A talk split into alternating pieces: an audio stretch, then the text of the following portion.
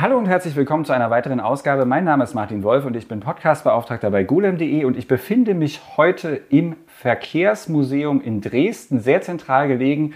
Wunderbare Aussicht sowohl nach draußen als auch nach drinnen. Ich habe schon ein paar alte Autos gesehen und sehe hier draußen einen, naja, ich würde mal sagen, was ist das, 18., äh, 19. Jahrhundert Bau ich werde es, ich lasse mich sofort korrigieren, nämlich von Maria Niklaus. Sie ist Kustodin, Kustodin für Luftfahrt und Straßenverkehr. Und was genau, also sehen wir hier aus deinem Bürofenster? Also Tatsächlich sitzen wir hier im Johanneum. Das ist ähm, ein Gebäude, das schon im Mittelalter gestanden hat, weil wir uns hier im ehemaligen königlichen Stall befinden, also im fürstlichen königlichen Stall des Hofes. Und das, was du da draußen siehst, ist eigentlich der Fürstenzug von hinten. Und da kommt man ins Schloss. Okay. Wenn man durchgehen könnte, kann man heute aber nicht mehr. Also kann man schon, aber nur wenn Feueralarm ist. Sehr zentral gelegen, sehr schön das Ganze. Und äh, ich muss feststellen, die Reise zum Verkehrsmuseum aus Berlin war auch sehr angenehm, weil ich nämlich am Ende hier in einem Parkhaus landete, das sogar Ladestationen hatte. Also ich bin ausgestiegen, Auto angeschlossen, äh, die paar Meter hier über den Platz gelaufen und äh, ganz fantastisch. Also das äh, muss man schon sagen, dass das Verkehrsmuseum sehr gut ausgestattet. Wie seid ihr denn sonst ausgestattet? Es gibt einen Haufen Exponate, es gibt äh, Luftfahrt, es gibt Autos und es gibt sogar Schiffsverkehr. Genau, also wir haben eigentlich vier zentrale ähm, Sammlungs- und Sammlungsbereiche hier. Das ist ähm, natürlich der Straßenverkehr, den ich betreue und natürlich auch die Luftfahrt, die ich auch betreue und die Eisenbahn, also der Schienenverkehr, sowie die Schifffahrt hier. Also wirklich vier große ähm, Bereiche und einen fünften großen Bereich ist immer noch die Sonderausstellungsfläche. Und was ist da gerade zu sehen? Im Moment befindet sich da die äh, Sonderausstellung Move, Verkehr macht Stadt. Äh, da geht es um die Stadtverkehrswende. Kann man einiges erleben, auch ähm, spielerisch und ganz viel ja, zu schauen und auszuprobieren. Zukunftsweisend. Und eines unserer heutigen Themen wird genauso, mindestens genauso zukunftsweisend sein. Aber bevor wir dazu kommen, mal die Frage, wie wird man denn Kustodin für Luftfahrt und Straßenverkehr? Ja, gute Frage. Ähm, ist auch bei mir noch gar nicht so lange her. Ich bin jetzt gerade mal ein gutes Jahr hier im Job. Ähm, ich muss sagen, ich habe mich einfach beworben tatsächlich. habe aber ähm, vorher natürlich studiert und äh, zwar Geschichte der Naturwissenschaften und Technik und Maschinenbau und habe dann Technikgeschichte vertieft und ich habe aber auch mit dem ganzen Thema schon ein bisschen auch auf der praktischen Seite zu tun. Also ich glaube, die Mischung aus Theorie und Praxis war ganz, ganz gut. Und du schreibst an deiner Dissertation, was ist da das Thema? Ja, genau. Ich schreibe noch an meiner Dissertation. Das Thema ist in der Luftfahrtgeschichte angesiedelt zu mechanischen Kreiselinstrumenten ne? in den ja, 20er, 30er bis in die 60er Jahre. Und wenn du sagst, du bist auch praktisch in Punkten befähigt, dann möchte ich hinzufügen, dass das sogar so weit geht, dass du selbst fliegst. Genau, also ich äh, fliege selber, habe einen Segelflugschein, da kommen dann natürlich auch die praktischen Sachen hinzu, dass ich auch einen Hängerführerschein habe, damit man auch solche Sachen wie Transport oder Exponattransport auch durchführen kann. Und auf der anderen Seite bin ich auch früher schon ein paar Oldtimer selber gefahren. Das ist natürlich hier auch durchaus relevant. Das ist, das ist auf jeden Fall relevant. Gibt es denn, also die Frage stellt jeder, aber ich stelle die trotzdem. Gibt es denn irgendein Lieblingsausstellungsstück für dich? Oh, ganz, ganz schwierige Frage. Ganz gemein eigentlich. Äh, ändert sich auch ständig. Ähm, darf ich auch könnte zwei du, sagen, du oder? Einmal für Wir haben eine Stunde. Wir können jetzt, Stunde, ich hab, guck mal hier auf die Uhr, wir haben noch fast eine Stunde, sei es fein. also, ähm, äh, ich würde das mal trennen nach Sammlungsbereichen und zwar einmal für die Luftfahrt finde ich natürlich hier super, super faszinierend die 152 und auch das, der letzte das, überlebst, das letzte überlebende Exponat im Endeffekt davon von der 152, also das erste stahlgetriebene Verkehrsflugzeug der Deutschlands, was hier noch existiert, wo in meiner Sammlung eben mit dabei ist. Auf der einen Seite eben und auf der anderen Warte, Seite. da muss ich auch kurz einhaken. Okay. Mit Deutschland meinst du DDR? DDR, genau. Die haben in der DDR äh, tatsächlich in den 50er Jahren ein strahlgetriebenes Flugzeug entwickelt. Ja. Ist das irgendwie dann tatsächlich ähm, zum Einsatz gekommen eigentlich? Ähm, ist eine ganz tragische Geschichte eigentlich. Also es ist, äh, hat den Erstflug äh, am 4. Dezember 1958 bewältigt, auch erfolgreich äh, durchgeführt worden. Also wir haben demnächst auch das 65-jährige Jubiläum. Da wird es hier auch einiges an Veranstaltungen auch vom Verkehrsmuseum geben. Und das ist dann aber leider äh, beim Zweitflug auch tragisch abgestürzt. Und das, ähm, ja, es gab verschiedenste Faktoren, warum das dann eingestellt worden ist, die Entwicklung, aber es ist dann in den Anfang der 60er Jahre auch eingestellt worden eben. Genau, ganz tragische Story. Können wir uns ganz, könnten wir den ganzen Podcast auch darüber reden, aber. wir haben einen anderen Schwerpunkt, aber es ist schon mal eine schöne, schöne Tangente. Äh, mach mal weiter mit deinen Lieblingsstücken. Ja, dann ähm, genau, die Aero 45, die noch äh, als ein Großexponat in der Luftfahrt äh, wirklich hängt, als Teil der DDR-Luftfahrt. Weil hier im Johanneum, das ist einfach ein historisches Gebäude, ähm, was wirklich super spannend ist, auch von der Geschichte her zu dem Gebäude. Ähm, aber ein Problem ist natürlich, also, toller Standard hat es ja auch gesagt, aber wie gesagt, das Problem ist, Großexponate hier hm. einzubringen, ist nicht ganz einfach. Das heißt also, äh, wir haben leider in der Luftfahrt, das sind ja auch durchaus auch größere Sachen und die 152 ist auch einfach zu groß, um hier gezeigt zu werden. Die ist am Flughafen zu besichtigen, auch öffentlich. Und deswegen ist die Aero 45 eins der wenigen Großexponate, die in äh, der Luftfahrt eben zu sehen sind. Und da habe ich so eine kleine persönliche ähm, Verbindung damit, weil mal, es fliegen noch ein paar davon und ich bin da früher auch mal mit rumgeflogen. Also, Ach was. Genau. Von daher nicht mit der, die hier gezeigt wird, sondern ja, mit der anderen, aber genau. Und was ist das, eine Propellermaschine? Genau, es ist eine Propellermaschine, zwei ähm, vierzylindrige Reihenmotore angetrieben, also hatten wir auch schon zwei Motoren, aber ähm, ja, fünf Passagiere, also ein, nicht Passagiere, ein Pilot, ein Co-Pilot und drei Passagiere, zwei bis drei. Wahnsinn. Und äh, dein, äh, gibt es noch weitere? Ja, natürlich. Im Straßenverkehr habe ich natürlich auch ganz viele Lieblingsexponate. Also wir könnten uns da jetzt ganz lange drüber unterhalten. ähm, zu einen ist äh, im Moment eins meiner Lieblingsexponate der NSU 4100 mit Gläserkarosserie. Von der, der ist 1938 gebaut worden, okay. genau. Ähm, der ist jetzt seit neuestem in der Dauerausstellung Straßenverkehr zu sehen. Da haben wir eine kleine ja, Themeninsel geschaffen im Endeffekt ähm, zur, ja, zum Karosseriebau, zur Firma Gläser, die hier in Dresden sehr berühmt ist, auch als ähm, ja, Karosseriebauer in dem Sinne, hat mit Kurzschen schon angefangen und ist zum Teil, ist, die Nachfolgefirma ist heute auch noch ähm, existent. Und ein bisschen was zu sächsischen äh, Fahrzeugherstellern in den 20er und 30er Jahren. Da gab es unglaublich viele. Wir mussten uns wirklich beschränken. Und da gibt es viel zu entdecken. Also der NSU Fiat ähm, ist auch einfach ein super spannendes Exponat, weil wir es so restauriert haben, dass eben von der einen Seite der sportliche ähm, Zweisitzer Cabriolet zu sehen ist und von der anderen Seite eben den Einblick in den Karosseriebau ähm, bietet mit dem Holz und der holzernen Unterkonstruktion. Also man muss sich das so vorstellen, dass vorne die Motorhaube in der Hälfte äh, geteilt ist und auf der einen Seite, wenn man also davor steht, dann sieht man halt dieses sehr schmucke, schwarz-rote, rot lackierte Auto und auf der anderen Seite kann man halt reingucken und sieht, dass sich unter dem tollen, unter diesem Chassis, ist das Chassis das richtige Fahrgestell oder Chassis, genau. befindet, sich, äh, befindet sich Holz. Ähm, und du hast es jetzt gerade schon angesprochen, das ist tatsächlich ein, eine Sache, die sich aus, der, aus dem Kutschenbau noch in den Automobilbau äh, weiter fortgesetzt hat. Also ich, als jemand, der sich mit Autos wirklich null auskennt, muss halt sagen, dass ich natürlich immer gedacht habe, okay, klar, da ist irgendwo Metall drunter, aber ganz lange war da gar kein Metall drunter. Das ist richtig. Also ähm, wie gesagt, äh, so am Beispiel vom Gläser zeigen wir das ja auch in der Ausstellung. Das ist nämlich so, dass das im Endeffekt ähm, ja, das Fahrgestell war und äh, der Motor, die kamen dann ähm, gut, erst Kutschenbau natürlich und dann mit, mit Anfang des Automobilbaus eben das mit Fahrgestell, mit dem Motor, meistens von einem Hersteller, von dem ganz bekannten Hersteller, die, die wir ja auch kennen, Mercedes, Heuch und so weiter und so fort. Und diese kamen dann zu, ja, Karosseriebauern und die haben dann Stellmacher, also Holzbauer eben, die diese ähm, Unterkonstruktion aufgebaut haben und darauf kam dann die Verkleidung, in dem Falle eine Blechbeblankung. Genau. Und das erklärt auch, warum es damals ganz einfach, also so furchtbar viele ähm, Autofirmen und Automarken gab. Ne? Also mhm. man fragt sich ja oft, also wenn ich jetzt heute so aus dem Fenster hier gucke, da sehe ich so fünf, sechs, sieben Marken.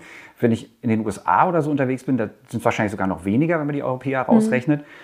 Und damals, äh, du sagst es selber, Sachsen war immer schon so ein Industriestandort für die Automobilindustrie.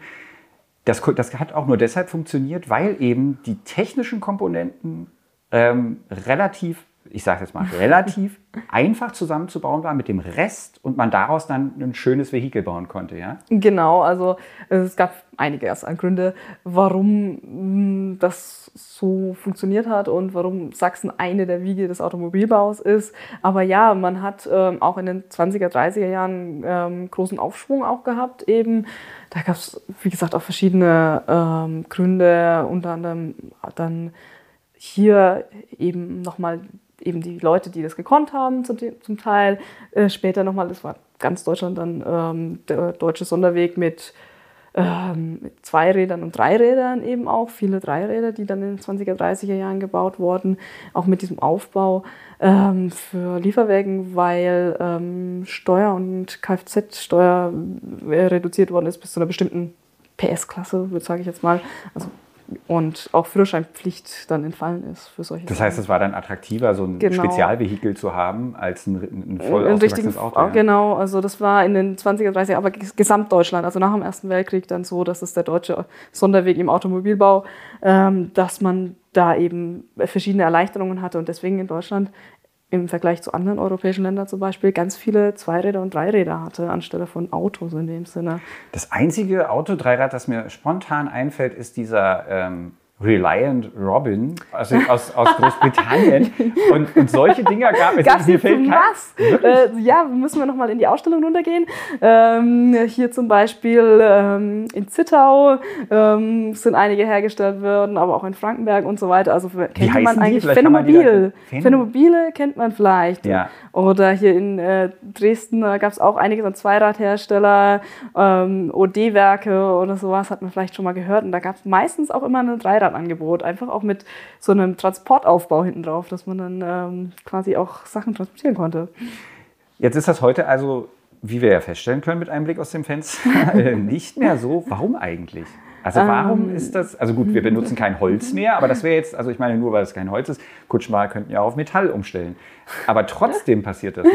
Ähm, das ist A, einmal auch mit, mit in die Technik geguckt. Also das waren alles äh, nicht tragende Karosserien, also nicht selbsttragende Karosserien. Wir haben dann den Schwenk, Schwenk auch in die selbsttragende Karosserie, eben die aus Metall, auch Leichtmetall eben dann gefertigt worden ist und auch so ein Automatisierungsprozess in der Herstellung. Und das ist im Holzbau und in dem Karosseriebau früher in den 20er, 30er Jahren eben nicht der Fall gewesen. Also da gibt es das, das ist natürlich dann auch ein Kostenfaktor. Genau, ne? Klar, wenn ich jetzt, äh, logisch, also das kann ich mir natürlich vorstellen, ne? auch wenn die Arbeitskraft damals relativ, also zu heute gesehen wahrscheinlich schon preiswerter war, ist das natürlich trotzdem ein Riesenpunkt, ja. wenn ich das alles automatisiert. Also wenn man mal guckt, unten, in, wir haben das auch versucht in der Ausstellung deutlich zu machen, ähm, wir haben den Blickpunkt auf die ähm, Zeit der 20er, 30er, auf diese Zwischenkriegszeit im Endeffekt gelegt. Ganz bewusst auch gewählt, in dem Sinne, weil die Vielfalt an Herstellern hier unglaublich groß war. Ich hatte mich hingesetzt ähm, und wir hatten mal gebrainstormt hier, welche Firmen uns in Sachsen einfallen.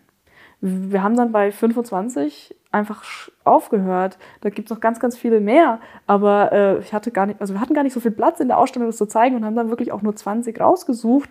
Und ähm, das kommt einfach auch ähm, daher, dass das ähm, hier dieser Aufschwung in der Nachkriegszeit ähm, war. Das hat aber dann auch wieder ganz, ganz schnell aufgehört. Deswegen auch nur bis in die 30er, Anfang der 30er Jahre hinein, weil wir dann auch die Auswirkungen der Weltwirtschaftskrise haben und so weiter und so fort. Und dann gehen auch ganz schnell relativ viele ähm, von diesen kleinen Firmen auch wieder pleite oder gehen in Konkurs.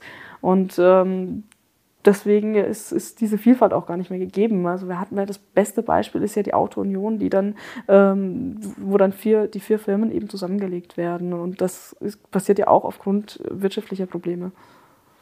Jetzt sind wir schon so ein bisschen in die Richtung des Themas abgebogen, nämlich spezielle Automobile, Spezialanfertigungen. Und jetzt kommen wir nämlich zum Gespensterauto von Hellerau. Das war tatsächlich die Überschrift, äh, die mich dazu gebracht hat, äh, die Reise nach Dresden auch anzutreten. Ähm, der Kollege ähm, Sebastian Grüner hatte mir das irgendwie zugeschickt und ich habe das gelesen und konnte es kaum glauben. Ein elektrisch angetriebener Trabant in den 1980er Jahren in der DDR mit, sage ich jetzt mal, Stempel von der Obrigkeit. Was ist denn die Geschichte dahinter? Das ist auch noch eins meiner Lieblingsexponate eben. Also fast perfekt. Ich habe das, ich habe im im September hier letzten Jahres, also September 2022 angefangen. Und im November 2022 habe ich, das war eins meiner, also eigentlich mein erstes Großexponat, was ich hier fürs Museum akquirieren konnte, das geschwänzte Auto von Hellerau.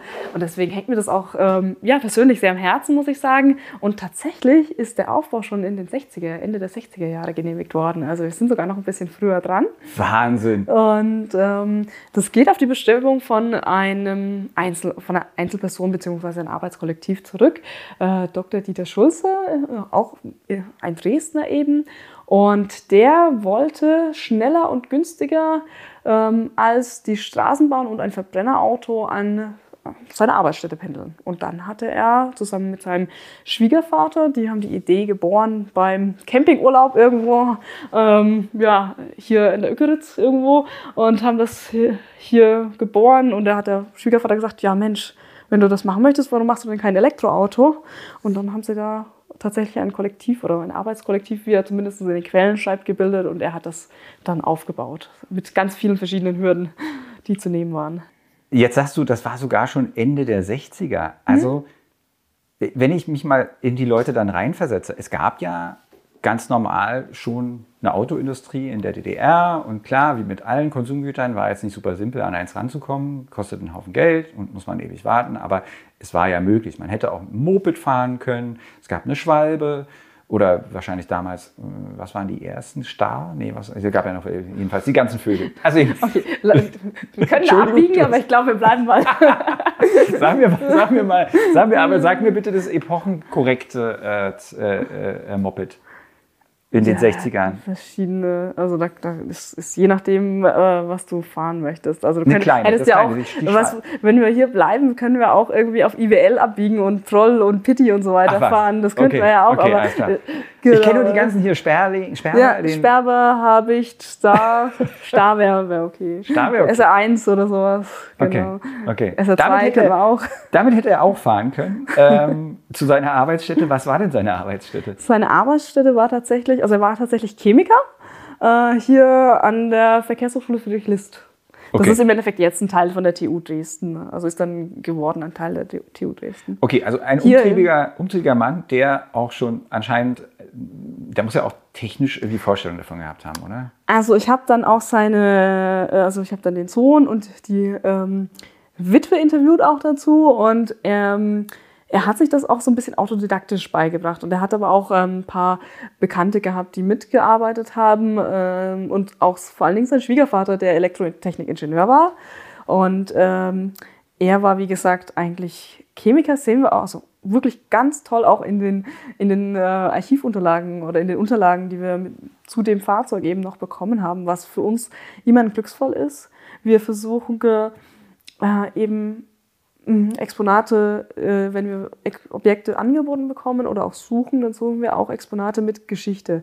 Also wir wollen auf der einen Seite natürlich die Technik zeigen, auf der anderen Seite wollen wir aber auch immer die Exponatgeschichte mit dazu nehmen. Und da ist es dann meistens auch ganz wichtig, oder eigentlich nicht nur meistens, immer eigentlich ganz wichtig, ähm, Unterlagen dazu bekommen. Also Dokumente, Bilder in Nutzungskontexte auch zu zeigen. Also deswegen, genau, ist es in dem Fall super toll gewesen, weil wir eben Dokumente mitbekommen haben, aber auch noch Interviews führen konnten mit der Witwe von äh, Dr. Dieter Schulze und auch Weggefährten sowie seinem Sohn. Und da ist eben auch die Story so gekommen, dass er ja, wie gesagt, Chemiker war, eigentlich aus dem, gar nicht aus dem Fahrzeugbau kam und das dann als Idee mit seinem Schwiegervater entwickelt hat und das dann aber auch umgesetzt hat. Und das ist das Tolle. Du sagst, man, kann, man konnte sehen, dass er Chemiker war. Wie, wie, wie, wie konnte man, also, oder dass sich, das, das hat sich da manifestiert. Inwiefern hat es das getan? Kann ich Ja, oh, wir haben hier einen kleinen Kladde mit, äh, mit, mit, mit äh. ähm, Unterlagen. Steht halt drauf vorne VH, Zulassung Unterlagen, RX 53. Ah ja, 79. Und das ist die Zulassung gewesen von dem ersten äh, Auto. Ich sehe zu, dass ich Fotos davon mache und wir die in den Shownotes auch verlinken. Mhm, Beziehungsweise Klar. auf der Webseite. Können wir machen. Und das sind natürlich alle Unterlagen. Der war sehr akribisch und hat wirklich alles dokumentiert und aufgehoben. Das sind sein Antrag zum Beispiel auf ähm, den Aufbau und die Unterlassung, die, die ähm, Kraftfahrzeugbrief und so weiter von der Zulassung, wie alles angefangen hat. Was ich dir aber eigentlich zeigen wollte, waren die Messprotokolle, die er geführt hat oder Ladeprotokolle, die waren im Auto gelegen, genau hier hinten sind die, die er geführt hat zu den verschiedenen und da gab es ordnerweise, in, äh, gab es das, wo er aufgeschrieben hat, an jedem Datum, wie viel er geladen hat, den Zählerstand, den Tageskilometer, die, die er gefahren ist und so weiter. Das gab es ordnerweise, also hat wirklich alle Messreihen komplett dokumentiert. Also wenn man das mal so sieht, ich kann das ja mal ein bisschen zitieren, da steht halt das Datum, zum Beispiel der 28., 26.8. Ja. 10? Nein. Ähm, das ist für das zweite Auto, was er gemacht hat. Ah, also das ist klar. 2010 okay. dann tatsächlich. Und dann äh, äh, Akkuspannung Vorladung in Volt, dann Akkuspannung in Ladung in Volt. Tageskilometer, die sind alle einstellig hier. ja, so viel Reichweite hatte das ganze Auto nicht. Und dann haben wir hier ähm, auch noch seinen Antrag an den Rat der Stadt Dresden, Abteilung Wasserwirtschaft. Warum? Warum Wasserwirtschaft? Das war dann zuständig für, die, für das Ganze. Also die, Okay. Vielleicht hatten Sie Angst, dass was ausläuft. Also ich zitiere mal, sehr geehrte Herren, Damen gab es da anscheinend nicht, okay? Nee, die gab es nicht. die waren noch Obwohl nicht erfunden. DDR war eigentlich Ja, eben, ne? sehr, das war gut. Also Aber die erste er Direktorin vom Verkehrsmuseum war auch eine Frau. Ja. Also, genau. Also okay, aber hier steht, sehr geehrter Herr, mit dem vorliegenden Schreiben beantrage ich eine Pkw-Aufbaugenehmigung. Ich beabsichtige, einen Pkw für den Nahverkehr umzubauen. Es geht dezidiert darum, wirklich schneller als die Straßenbahn äh, zu sein und aber kostengünstiger als ein Verbrennungs-Pkw. der durch Elektroenergie zunächst mittels einer Elektromotor-Akkumulator-Kombination und später eventuell mit einer Kombination Elektromotor-Akkumulator-Brennstoffelement angetrieben werden soll. Sind Sie nie dazu gekommen?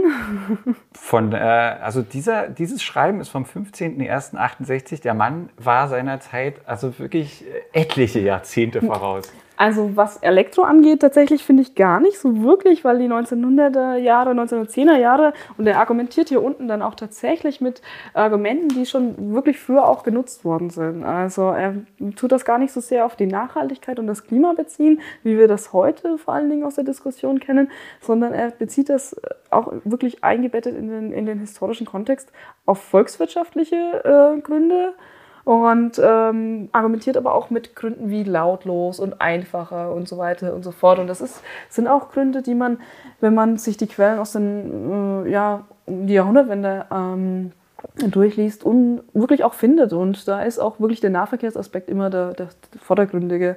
Also da war ja durchaus Elektromobilität äh, doch auch weit verbreitet damals, äh, vor allen Dingen im Stadtverkehr. Und das hat sich eigentlich erst geändert, als der elektrische Anlasser kam. Weil das ganze Ankurbeln war ja durchaus auch sehr gefährlich, konnte man sich auch die Arme brechen und so weiter und so fort. Und deswegen sind das auch Gründe, die er hier nennt. Ähm, zum Beispiel äh, geringer Materialverschleiß, geräuscharmer Lauf, einfache Bedienung und Wartung, keine Motorabgase und niedrige Wa äh, Betriebskosten. Also das sind wirklich dann eher auch Argumente, die man schon früher findet. Und du hast natürlich recht. Ähm, äh, es ist ja so, dass gerade in der ganz Anfangszeit des Automobils durchaus elektrische Antriebe äh, durchaus noch verbreitet waren. Gerade wenn man so einen Stadtwagen hatte, der jetzt nur 10, 20 Kilometer äh, durchhalten musste, war das total normal, dass man eben auch die Wahl hatte, sich ein elektrisches äh, Gefährt äh, anzuschaffen. Und die Autoindustrie hat dann aber äh, sehr schnell die Kurve gekriegt, im wahrsten Sinne des Wortes, dass wir heute da sind, wo wir heute sind und das jetzt erst wieder angefangen hat. Also ja, sieht man auch ganz toll bei uns in der Ausstellung. Wir haben äh, ein, im Endeffekt ja, eins der ersten Automobile Sachsens hier stehen, und zwar ein Dampfwagen von Schöche, neben einem Wanderer-Prototyp, auch einen sehr frühen, also Verbrennermotor, und ein äh, Elektroauto nebendran aus den 1910er Jahren. Also kann man auch im Ensemble hier sehr gut sich anschauen. Bevor wir zum Trabi kommen, interessiert mich jetzt aber, was, was hätte das 1910er Elektroauto ungefähr für eine Reichweite gehabt? Weiß man Die das? hatten zum Teil, je nachdem, auch schon relativ äh, große Reichweiten, auch schon 50 Kilometer, 100 Kilometer so dazwischen. Also hatten Oh. fast größere Reichweiten als der Elektro-Trabi. Okay, aber Also- wahrscheinlich auch, weil die furchtbar, also der Rest der, Kom der, der, der Karosserie furchtbar leicht war und die Batterien das schwerste wahrscheinlich. Die Batterien waren immer das, das Problem. Es waren ja, Ja. also wirklich auch die, das, das Gewicht sieht man dann auch beim Elektro-Trabi sehr, sehr gut, wo das Gewicht dann eine Rolle spielt. Ähm, sind dann vor allen Dingen auch Sachen betrieben worden wie Taxifahrten, die man dann, wo man die Batterien auch tauschen konnte. Also viele Taxiflotten, wo dann auch oft Nahverkehr im Endeffekt war. Äh, Feuerwehren zum Beispiel, in Berlin die Feuerwehr auch ausgerüstet mit Elektrofahrzeugen. Also das waren dann wirklich, da geht es wirklich um Stadtverkehr. Hm. Kehren wir zurück zum Trabi. 68 beantragt. Und dann stelle ich mir vor, also gut, der Mann, dass er jetzt kein äh, niemand ist, der sich das irgendwie nur aus den Fingern gesogen hat oder ein Hochstapler, das kann man natürlich, das wussten die damals wahrscheinlich relativ schnell, also ist ja ein angesehener äh, Mitarbeiter da gewesen, aber trotzdem ist das wahrscheinlich sehr unüblich gewesen, dass, dass das dann irgendwie durchging. Absolut. Also ähm, das sieht wir hier auch in der, in der Aufbaugenehmigung, die er dann danach bekommt. In dem hat er den Antrag geschrieben. Da gab es anscheinend nochmal irgendwie hier über Notizen eine persönliche Aussprache. Dann ging es da schon um die Rede mit, dass man vielleicht auch so ein paar mehr Autos bauen kann. Also nicht nur eins, aber es ist bei dem einen geblieben. Und dann gab es die Genehmigung. Und die, das steht dann auch extra nochmal drin. Ähm, war erstmal unter Vorbehalt irgendwie erteilt worden, weil man eigentlich dachte, der Herr Schulze möchte sich ein Auto organisieren, wo er erstmal einen Elektromotor einbaut, das kurz fährt und dann aber wieder umbaut auf Verbrennermotor, damit er schneller einen Pkw bekommt. Also wirklich so richtig ähm, aus dem DDR-Gedanken heraus. Ich sagen, das ist so typisch. Also das ist für mich so ein typisches DDR-Ding. Und äh, demzufolge musste es natürlich dazu auch ein Schriftstück geben. Ne?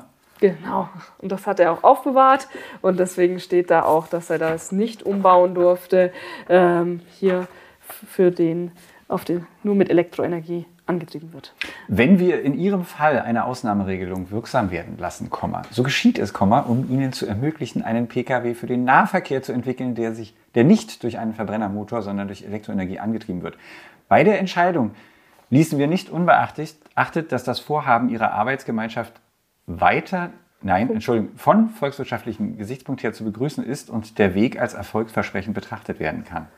Genau, also es ist wirklich dieser volkswirtschaftliche Punkt, der da nochmal mitkommt und wie gesagt auch diese Betonung, dass wirklich nur ähm, ein Elektroauto aufgebaut werden darf und das nicht mit Verbrennungsmotor ausgerüstet werden darf. Und genau, dass es nicht wieder zurückgebaut genau, werden darf. Das ist explizit, das explizit äh, verboten. Ne? Genau. Hat er ja auch nicht gemacht. Hat er nicht gemacht. Er wollte ja auch wirklich sein Elektroauto aufbauen. Ähm, das ist aber tatsächlich äh, den Leuten in der Behörde gar nicht in den Sinn gekommen, dass man das machen könnte. So, und am Ende steht dann da, bitte, nehmen Sie bitte die Aufbaugenehmigung Nummer so und so gegen Entrichtung der Gebühr von 20 Mark bei der BDK-Kasse in Dresden in Empfang. Wir begrüßen Sie. Sehr genau. schön. Da haben wir dann billig. Der, ähm, ja, Herr Gretschel, Diplom-Ingenieur, Hauptdirektor, hat es durchgehen lassen. Genau. So, und das ist dann passiert am, was ist das hier, äh, 23.04.68. Und, und 69, am 29.01. haben wir natürlich eine Empfangsbestätigung für eine unfallbeschädigten Limousine. Nein, und, Sie haben ähm, einen kaputten gegeben? Natürlich. Aber wieso? er wollte gar keine. Das, das war übrig. Das hat er dann bekommen. Also okay. das zieht sich so ein bisschen durch. Ähm, er hatte da immer gekämpft. Also das, die, die Aufbaugenehmigung war schon ein Kampf, aber dann die Teile zu bekommen, auch wirklich nicht, nicht einfach. Also er, das war dann wirklich ähm, schwierig, eben an die Einzelteile zu bekommen, äh, zu kommen, um das aufzubauen. Einmal als diese Unfallkarosserie, die er bekommen hat, Wahnsinn. dann eben den Elektromotor, das hat er dann auch versucht zu bekommen, hat er dann ähm, aus Postkarren, also die sind damals auch äh, in der DDR mit Elektromotoren angetrieben worden, hat er dann einen organisieren können. Und äh, dann natürlich auch die Akkus, also äh, die Batterien eben. Und diese hat er dann ähm, in Zusammenarbeit ähm, mit dem Hersteller gemacht.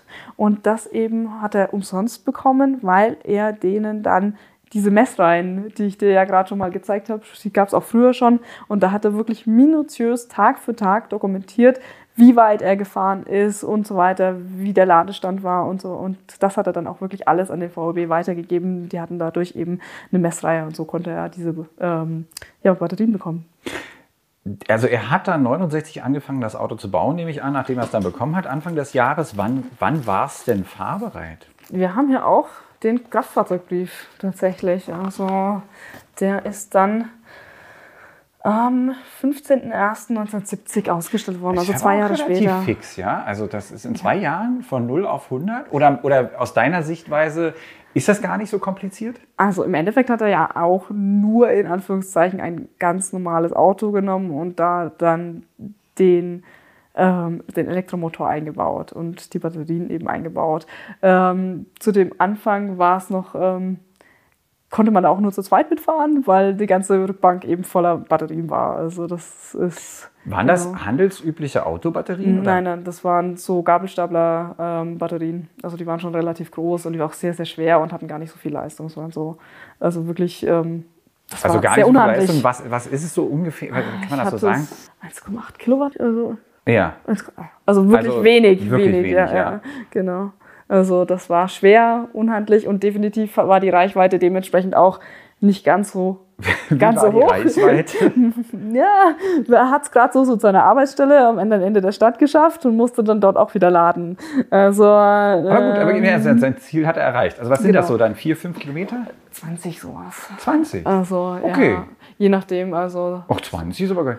Ich meine, oh. ja, okay, ja, ja, aber 20 ist jetzt auf jeden Fall schon, also also wenn, wenn man sich überlegt, das ist alles so handgebaut und, und eben mit der damaligen Technik, weil ich meine, die Batterien, genau. auch wenn es keine Autobatterien waren, waren es Bleibatterien, oder? Ja, genau. Ah, fantastisch. Und ich meine, das richtig ist ja, schwere Bleibatterien. So, und die vom Gabelstapler eben. Also. Haben jetzt auch nicht die beste. Äh, nee, ja. die, das war das, also dafür, für das, was, es, was er für das, was er zur Verfügung hatte und was er daraus gemacht hatte, war es natürlich echt genial. Also ähm, er hat das ist, man sah das ja auf dem Auto oft von außen gar nicht an, dass es umgebaut war. Es sah aus wie ein ganz normaler Trabant. So, und da habe ich nämlich vorhin äh, Quatsch erzählt. Also dann ist der gar nicht in den 80ern mit dem Ding hier Nein. durch. Die, also schon also schon, schon, also ja, auch ja. in den 80ern, aber schon in den 70ern fuhr dann dieses gespenstisch leise Auto durch Dresden. Genau, also ich hatte dann auch mal gefragt, die Witwe, wie denn die Rezeption der Nachbarschaft so war eben.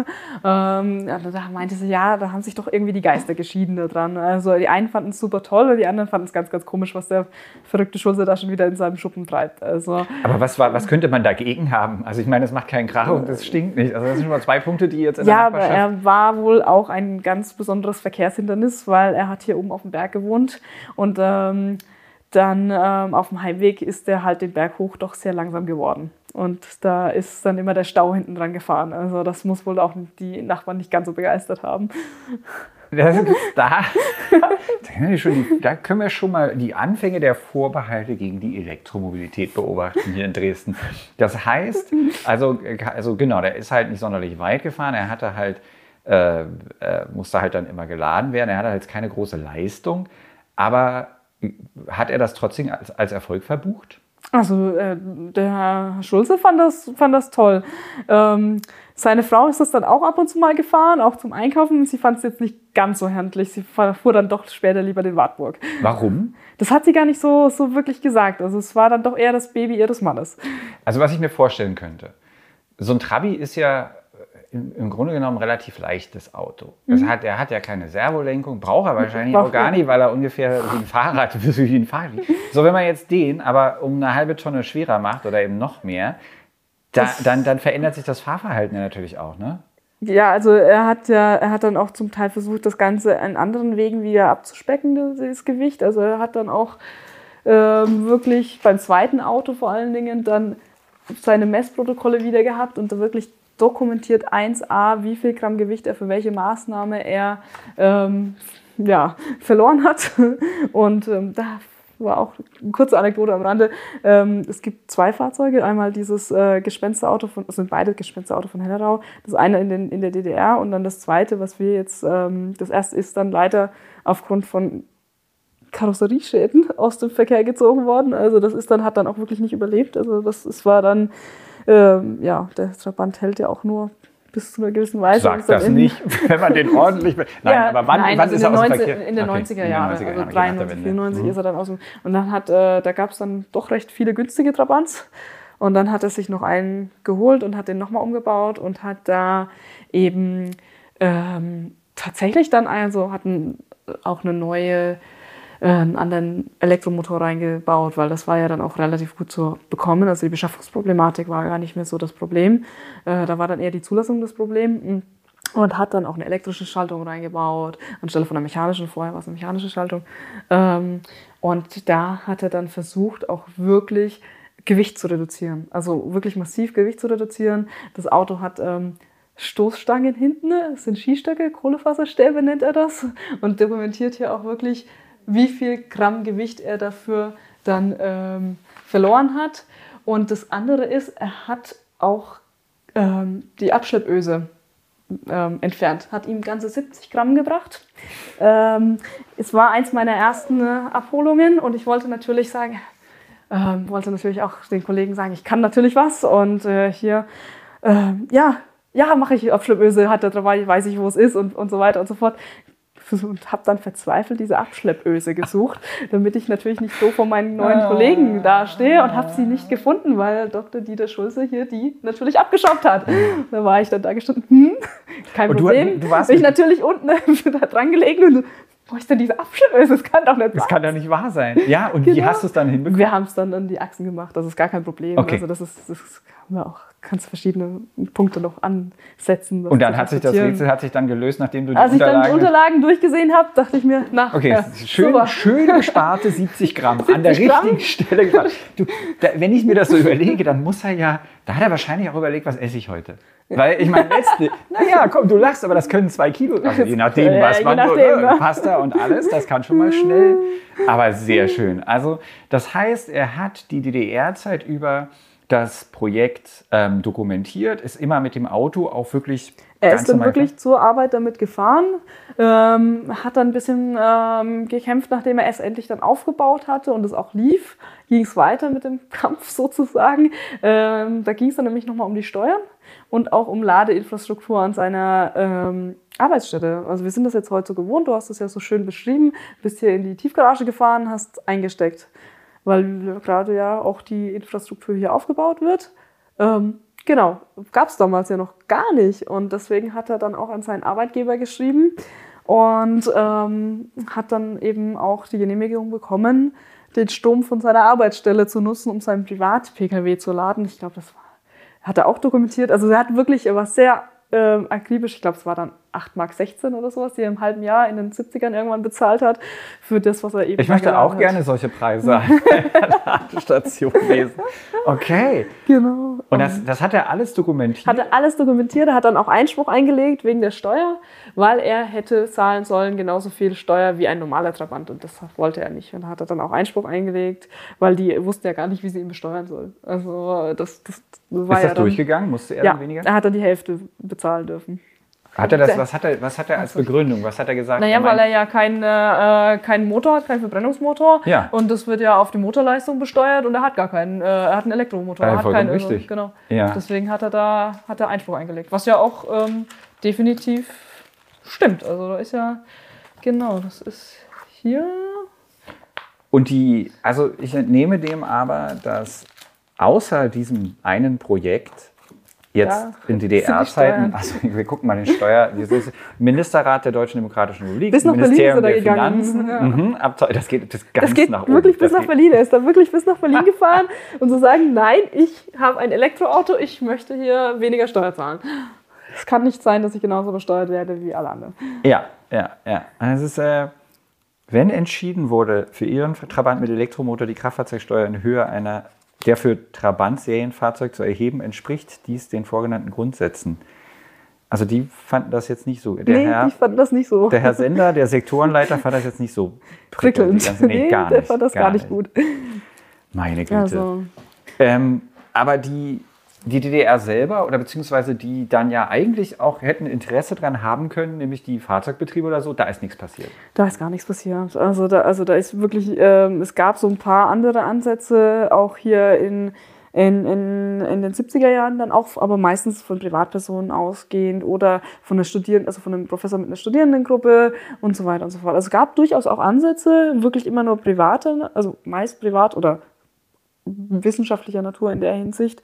Und ähm, das ist, also es kennt man so ein bisschen vielleicht auch, also wenn man es vielleicht mal mit der Bundesrepublik vergleicht, kennt man eher aus der, aus der Ölkrise oder aus der mhm, Umweltbewegung mhm, heraus. Mhm. Aber da haben es ja auch vor allen Dingen, also gibt es ja auch Studien von VW und so weiter, die dann auch mit Elektro angefangen haben. Da ist mir jetzt soweit eigentlich nichts bekannt. Also, mhm. Aber es gibt auch andere Privatinitiativen, die das versucht haben, aber auch nicht naja, aber zumindest VW scheint das irgendwie, also ich könnte mir vorstellen, dass so ein großer Konzern wie VW da irgendwo jemanden mal äh, rangesetzt hat und die das mal in irgendeiner Form äh, versucht haben.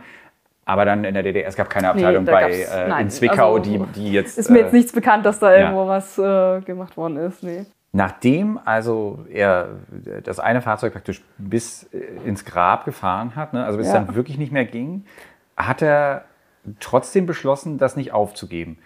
Also, ich meine, meine erste Frage wäre, wenn du ihn jetzt noch was hättest fragen können, also er ist ja verstorben schon, mhm. was, was hättest du ihn denn fragen wollen?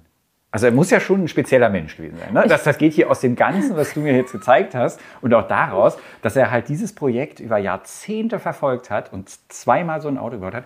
Da, da muss man schon eine spezielle Person für sein. Was, was hättest du ihn gefragt? Ich hätte ihn wirklich, glaube ich, nach seiner Motivation gefragt und auch, ob die sich geändert hat. Was ich nämlich glaube, weil er ja hier am Anfang wirklich ganz so ökonomisch, volkswirtschaftlich ähm, argumentiert und ich glaube, es hat ihn dann auch wirklich gepackt. Und das andere Auto, das er dann gemacht hat, ist dann auch noch mit einem, mit einem Solardach. Also hat er wirklich eine Solarzelle genommen und ich glaube, da ist auch so in den 90er Jahren, also wirklich die, auch, also der Kontext ist da wirklich ganz spannend, dass er dann auch wirklich auf diese das ist dann schon Umweltbewegung und auch wirklich Nachhaltigkeitsaspekt und eben auch diese, diese Solarzellen gekommen ist und dass er dann das wirklich auch versucht hat, ein Elektroauto mit Solarzelle ähm, zu betreiben und das wirklich auch nochmal als Aufbau. Es sieht auch super toll aus, wenn du den Trabi siehst und diese ganz eckige Solarzelle, die oben auf dem Dach aufgebaut ist, auf diesen ähm, Dachträgern, Dachgepäcksträger. Und ich glaube, ich hätte ihn dann nach seiner Motivation gefragt und wie sich die verändert hätte. Also das, das würde mich, hätte mich super toll interessiert und wie er dieses Projekt umgesetzt hat. Also ich glaube, wir hätten eine tolle Konversation. Ich hätte da wirklich gerne mit ihm geredet. Ich gehe zu 100 Prozent davon aus, dass das so gewesen wäre. Und äh, trotzdem, also du hast es ja Anfang schon angesprochen, es ist, war auch eines deiner allerersten Projekte. Das ist natürlich ein super Auftakt, oder? Also für dich jetzt. Für mich war das total toll. Also auch wie das zustande gekommen ist, das war eine super tolle Zusammenarbeit einfach, weil ähm, wir machen hier auch ähm, Führungen für spezielle Besuchergruppen ähm, mit ähm, zum Beispiel also von bis eben, aber auch zum Beispiel ähm, demenzkranke Patienten und ähm, da ist eben eine tolle Gruppe gewesen hier, auch ähm, die mit meiner Kollegin unterwegs waren. Und da kam dann der Ausspruch, Mensch, das äh, wichtigste Auto habt ihr ja gar nicht hier im Verkehrsmuseum, als ihr dann unten, wir haben auch einen Trabant, einen ganz normalen Trabant in der Ausstellung, das habt ihr doch gar nicht da. Das ist äh, der Elektrotrabant vom Herrn Schulze.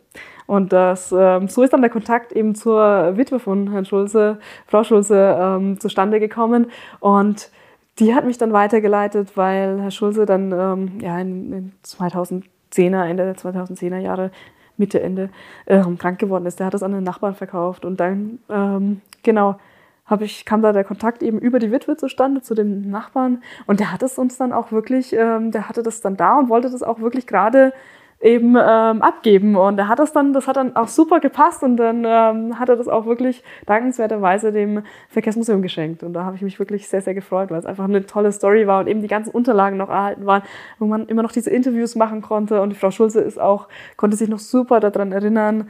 Ähm, und deswegen war das also ein toller, toller Glücksfall. Eben. Das ist ein, äh, für, für, also ich muss das jetzt, äh, niemand sieht uns hier beide, aber ich bin um einiges älter als du und ich, also das will ich jetzt nur, das sage ich nur deshalb, um darauf hinzuweisen, dass ähm, du am Anfang deiner Karriere, wenn ich es mal so ausdrücken will, so einen Coup landest. Ne? Also wieso ich es jetzt höre, das ist schon auch wirklich was ganz Besonderes, also, oder?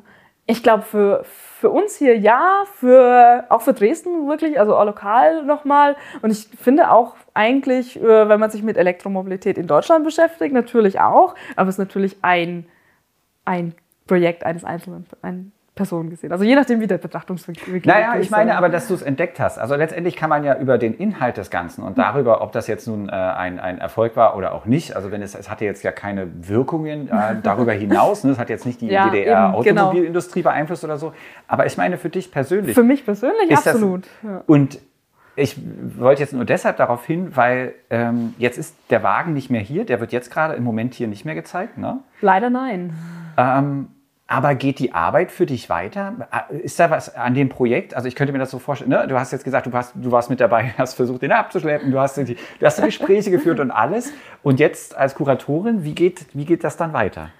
Ja, ich würde den, ich hab, wir haben das dann so gemacht, dass wir so ein kleines ähm, Projekt draus gemacht haben, deswegen auch die Interviews und, und so weiter und so fort. Und dass wir den dann hier im ähm, Lichthof gezeigt haben. Also wir haben Ausstellungsflächen natürlich, aber der Lichthof äh, ist, gehört eigentlich nicht dazu. Das ist bei uns, wenn man reinkommt, gleich ein großer Ra lichtdurchfluteter Raum. Und ähm, da durfte ich den dann eben ein paar Wochen zeigen. Und da haben wir auch, äh, habe ich auch Spezialführungen gemacht. Das war vor allen Dingen eben im, als Begleitprogramm dann äh, zu unserer neuen damals neu eröffneten Sonderausstellung eben die, wo es um Stadtverkehrsmobilität geht. Und das ist ja auch ein, ein Zeichen dafür. Deswegen haben wir das damit eingebunden. Langfristig würde ich das ähm, gerne auch wieder zeigen. Wird vermutlich, also entweder, wenn es mal in die Richtung geht für Sonderausstellungen, wenn das wieder passt, oder und oder dann, wenn vielleicht die Dauerausstellung neu gemacht wird. Einfach als ähm, Dresdner Beispiel. Also das könnte man machen, aber im Museum kämpfen wir ja dann auch immer ähm, mit Platzproblem mhm. für die Ausstellung. Das ist ja immer auch so. Und auch hier ist es natürlich so, dass wir nur einen ganz kleinen Bruchteil der Sachen, die bei uns im Depot auch stehen, zeigen können. Wir würden natürlich, also als Kustodin würde ich natürlich immer gerne alles zeigen wollen, ist aber leider halt nie möglich. Aber jetzt steht er, nehme ich dem, äh, irgendwo in einer Halle und äh, ist trocken und geschützt. Genau, also er steht in einer Halle, in einem Depot, in unserem Fahrzeugdepot, hat seine eigene Tyvek-Folie bekommen, damit das Klima auch passt. Man sieht es aber immer noch, dass es der ist, der Elektrotrabant, das Gespensterauto von Hellerau, weil natürlich obendrauf diese Solarzelle so eckig ist. Also erkenne ich den auch in den mehr aus weißen Tyvek-Folien immer wieder. Das Gespensterauto hat praktisch so eine kleine Gespensterhülle bekommen. Genau, eine weiße Gespensterhülle. Ja, das würde ich ja, sagen. Ist, die Folien sind weiß, ja. Ja, ich habe äh, und ähm, das Auto hat dann aber, also so wie es da steht, da sind auch keine Batterien dann mehr drin? Nein, das ist ähm, immer so im Museum, auch hier im, im, Museum und auch im Depot so. Äh, das wird ohne Flüssigkeiten abgestellt. Hm. Also wirklich, äh, nachdem die meisten Fahrzeuge nicht fahrbereit sind, ist, äh, müssen wir das auch vor allem hier aus brandschutztechnischen Gründen auch machen. Keine Batterie, kein Öl, kein äh, Benzin oder Diesel, wie auch immer. Also wirklich alles trocken dann quasi abgestellt. Genau. Es ist, also das ist wirklich ein schönes Ende, dass es, dass es seinen Platz jetzt hier gefunden hat. Ich glaube, das würde seinem Schöpfer, würde das wahrscheinlich schon auch gefallen, wenn er diese, diese Anerkennung so ein bisschen bekommt. Also, oder, oder hat er da gar nicht so einen, so einen Wert drauf gelegt? Das, äh, also ich glaube, es würde ihm schon freuen. Es hat vor allen Dingen auch seine Familie wirklich äh, noch gefreut. Also es war ein toller, toller Abschluss. Ähm, was spannend ist, es gab so eine kleine Rezeption in der DDR über dieses Auto auch. Also in den 70er Jahren in der Tagspresse hier, auch in Jugend und Technik gab es mal zwei, drei ähm, äh, Artikel, auch in der ungarischen Zeitschrift äh, gab es Artikel dazu. Und da konnte ich rekonstruieren, dass äh, der Herr Schulze hier im Verkehrsmuseum in den 70er Jahren mal einen Vortrag, 60er, 70er Jahren mal einen Vortrag eben zu diesem Fahrzeug hier im Verkehrsmuseum gehalten hat. Und jetzt ist es auch das Objekt eben hier angekommen. Ich glaube, das ist eine tolle runde Sache und schließt sich auch so der Kreis. Da schließt sich absolut der Kreis. Wir schließen so langsam den Kreis von diesem Podcast und ich weise darauf hin, dass natürlich es, äh, ihr habt so eine Webseite mit Infos auch zu dem Projekt genau, und zu dem, äh, die verlinken wir natürlich in den Shownotes.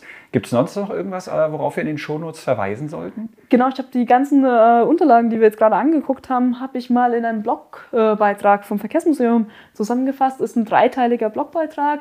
Das sind die ganzen Unterlagen auch digitalisiert zu finden. Also wenn ihr schon immer mal wissen wollte, wie viel Gewicht diese Skistöcke anstelle von der, ähm, dem, der Stoßstange ähm, ausmachen, dann könnt ihr da gerne mal reingucken. Ähm, und da ist auch zum Beispiel der ja, ähm, Original, die Original-Webseite von äh, Dr. Schulze noch aufzufinden. Die hat er nämlich in den 90er Jahren mal ähm, angelegt und die ist nie runterge. Also die, die, existiert noch, die habe ich da verlinkt. Ähm, Gibt es auch ein kleines Bild von äh, den Herrn Schulze neben seinem Elektrotrabant. Also guckt mal vorbei. Ja, auf jeden Fall. Und guckt auch mal vorbei im Verkehrsmuseum Dresden. Absolut. Wo ähm, natürlich dieses Auto jetzt im Moment gerade nicht zu sehen ist, aber ein Haufen andere ähm, ja, mobile, mobile, ich sage einfach mobile. Sagen wir mit so einem Schiff würde man nicht mobil nee, sagen. Nee. nee. Verkehrstechnik oder, oder Verkehrsfahrzeuge äh, äh oder, oder, also. Es gibt äh, triftige Gründe, warum du hier Kuratorin bist und nicht ich, weil ich noch nicht mal hinbekäme, äh, hinbekäme das Sammlungsthema korrekt zu umreißen. Aber jetzt werbe ich noch in eigener Sache. Äh, ich bekomme ein paar Sachen hin auf dieser Webseite namens golem.de, ähm, wo man natürlich auch alles zur aktuellen, zu aktuellen Themen zur Elektromobilität, jede Menge inzwischen. Manche würden sagen, in der Leserschaft gibt es auch Stimmen, die sagen zu viel. Aber oh. es, es, gehört eben auch mit dazu inzwischen zur Informationstechnologie. Und demzufolge berichten wir darüber natürlich regelmäßig. Das alles auf golem.de. Ja, und ähm, damit sage ich vielen Dank, Maria Niklaus, für deine Zeit und äh, für diese tolle, also und auch für die Arbeit an dem Projekt. Und äh, ja, bis zum nächsten Mal. Ciao. Ja, vielen herzlichen Dank.